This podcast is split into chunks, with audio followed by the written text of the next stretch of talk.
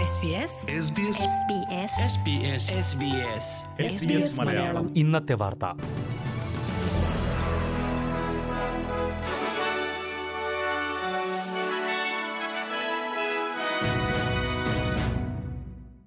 നമസ്കാരം.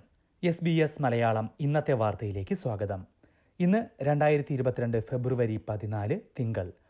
വാർത്തകൾ വായിക്കുന്നത് ദിജു ശിവദാസ്. പയർവർഗങ്ങളുടെ ഇറക്കുമതി തീരുവ ഒഴിവാക്കിയ ഇന്ത്യയുടെ പ്രഖ്യാപനം ഓസ്ട്രേലിയൻ കർഷകർക്ക് ഗുണകരമാകുമെന്ന് വിലയിരുത്തൽ. പയർവർഗങ്ങളുടെ ഇറക്കുമതി തീരുവ ഇതുവരെ പതിനൊന്ന് ശതമാനമായിരുന്നു. ഇതാണ് പൂർണമായി ഒഴിവാക്കാൻ ഇന്ത്യൻ സർക്കാർ തീരുമാനിച്ചത്. അതേസമയം നിലക്കടലയ്ക്ക് മാത്രം അറുപത്തിയാറ് ശതമാനം തീരുവ തുടരും. ഓസ്ട്രേലിയൻ വാണിജ്യമന്ത്രി ഡാൻ ടെഹാന്റെ ഇന്ത്യൻ സന്ദർശനത്തിന് തൊട്ടു പിന്നാലെയാണ് ഈ പ്രഖ്യാപനം വന്നിരിക്കുന്നത്. ഇന്ത്യയുമായി സ്വതന്ത്ര വ്യാപാര കരാർ സംബന്ധിച്ചുള്ള ചർച്ചകൾ അന്തിമഘട്ടത്തിലാണ് എന്നാണ് ഓസ്ട്രേലിയൻ സർക്കാർ അറിയിച്ചത്. ലോകത്തിലെ ഏറ്റവും വലിയ പയർ ഉപഭോക്താക്കളാണ് ഇന്ത്യ. എന്നാൽ ഓസ്ട്രേലിയയിലെ ഉൽപ്പാദനത്തിന്റെ രണ്ടു ശതമാനം മാത്രമാണ് ഇന്ത്യയിലേക്ക് കയറ്റുമതി ചെയ്യുന്നത്. പുതിയ പ്രഖ്യാപനത്തോടെ ഇത് കൂടുമെന്നാണ് വിലയിരുത്തൽ. നൂറ് കോടി ഡോളറിന്റെ പയർവർഗങ്ങൾ ഇന്ത്യ ഓരോ വർഷവും ഇറക്കുമതി ചെയ്യാറുണ്ട്. ന്യൂ സൗത്ത് വെയിൽസിലെ ആയിരക്കണക്കിന് നഴ്സുമാർ നാളെ പണിമുടക്കും. ഒൻപത് വർഷത്തിന് ശേഷമാണ് സംസ്ഥാനത്തെ നഴ്സുമാർ പണിമുടക്കി സമരം ചെയ്യുന്നത്. കൂടുതൽ ജോലി സൗകര്യങ്ങളും ആനുകൂല്യങ്ങളും ആവശ്യപ്പെട്ടാണ് സമരം. സംസ്ഥാനത്തെ ഏറ്റവും തിരക്കേറിയ ആശുപത്രികളിലെ നഴ്സുമാർ ഉൾപ്പെടെ സമരത്തിൽ പങ്കെടുക്കുന്നുണ്ട്.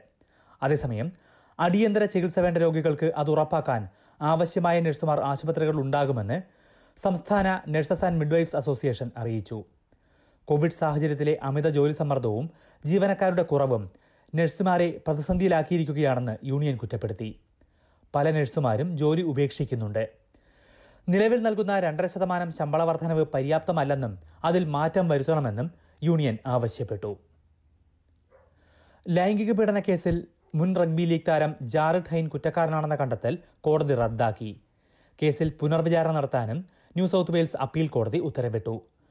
രണ്ടായിരത്തി പതിനെട്ടിലെ N R L grand final ദിവസം ഒരു സ്ത്രീയെ ബലാത്സംഗം ചെയ്തു എന്നതാണ് കേസ്. കേസിൽ കുറ്റക്കാരനാണെന്ന് ജൂറി കണ്ടെത്തിയതോടെ എട്ടു മാസമായി ജാരഡ് ഹൈൻ ജയിലിൽ കഴിയുകയാണ്. ആറു വർഷത്തെ തടവ് ശിക്ഷയാണ് വിചാരണ കോടതി വിധിച്ചിരിക്കുന്നത്. തെറ്റായ രീതിയിലാണ് വിചാരണ നടന്നതെന്നും തെറ്റായ നിയമ ഉപദേശമാണ് ജൂറിക്ക് നൽകിയതെന്നുമുള്ള ജാരഡ് ഹൈന്റെ വാദം അംഗീകരിച്ചാണ് അപ്പീൽ കോടതിയുടെ ഉത്തരവ്. ഇത് മൂന്നാം തവണയായിരിക്കും കേസിൽ ഇനി വിചാരണ നടക്കുക. ആദ്യ വിചാരണയിൽ ഐകകണ്ഠേനയുള്ള തീരുമാനമുണ്ടാക്കാത്തതിനാൽ വീണ്ടും വിചാരണ നടത്തിയിരുന്നു. വിക്ടോറിയൻ ആശുപത്രികളിലെ കോഡ് ബ്രൗൺ അലർട്ട് പിൻവലിച്ചു. കോവിഡ് കേസുകൾ കുറയുന്ന സാഹചര്യത്തിലാണ് ഇത്. അവധിയിലുള്ള ജീവനക്കാരെ വരെ തിരിച്ചു വിളിക്കാൻ അധികൃതർക്ക് അധികാരം നൽകുന്ന നടപടിയായിരുന്നു കോഡ് ബ്രൗൺ അലർട്ട്. ഒമിക്രോൺ കേസുകൾ കുതിച്ചുയർന്നപ്പോഴായിരുന്നു മൂന്നാഴ്ച മുമ്പ് ഇത് പ്രഖ്യാപിച്ചത്. കോഡ് ബ്രൗൺ പിൻവലിച്ചെങ്കിലും ആശുപത്രികളിലെ തിരക്ക് കുറയില്ലെന്ന് സർക്കാർ വ്യക്തമാക്കി. ഇന്ന് ഏഴായിരത്തി ഒരുന്നൂറ്റി നാല് കേസുകളാണ് സംസ്ഥാനത്ത് പുതിയതായി സ്ഥിരീകരിച്ചത്. രണ്ട് മരണവുമുണ്ട്. ന്യൂ സൗത്ത് വെയിൽസിൽ പതിനാല് മരണം കൂടി സ്ഥിരീകരിച്ചു. ആറായിരത്തി ഒരുന്നൂറ്റി എൺപത്തിനാല് പുതിയ കോവിഡ് ബാധയാണ് സംസ്ഥാനത്തുള്ളത്. ക്വീൻസ്ലാൻഡിൽ മൂവായിരത്തി എഴുന്നൂറ്റി അൻപത് പുതിയ കേസുകളും ആറ് മരണവുമുണ്ട്. ടാസ്മേനിയയിൽ നാനൂറ്റി എട്ട് കേസുകളും എ സി ടിയിൽ മുന്നൂറ്റി എഴുപത്തി അഞ്ച് കേസുകളും സ്ഥിരീകരിച്ചപ്പോൾ സൗത്ത് ഓസ്ട്രേലിയയിൽ ആയിരത്തി ഇരുപത്തിയേഴും വെസ്റ്റേൺ ഓസ്ട്രേലിയയിൽ എഴുപത്തി അഞ്ചും പുതിയ കേസുകളാണ്. യുക്രൈനെ ആക്രമിച്ചാൽ റഷ്യയ്ക്കെതിരെ കടുത്ത സാമ്പത്തിക ഉപരോധം കൊണ്ടുവരുമെന്ന് ഓസ്ട്രേലിയ മുന്നറിയിപ്പ് നൽകി. തലസ്ഥാനമായ കീവിലെ ഓസ്ട്രേലിയൻ എംബസി ഉദ്യോഗസ്ഥരെ സ്ഥലം മാറ്റിയ നടപടിക്ക് പിന്നാലെയാണ് ഓസ്ട്രേലിയ ശക്തമായ സന്ദേശം നൽകിയത്.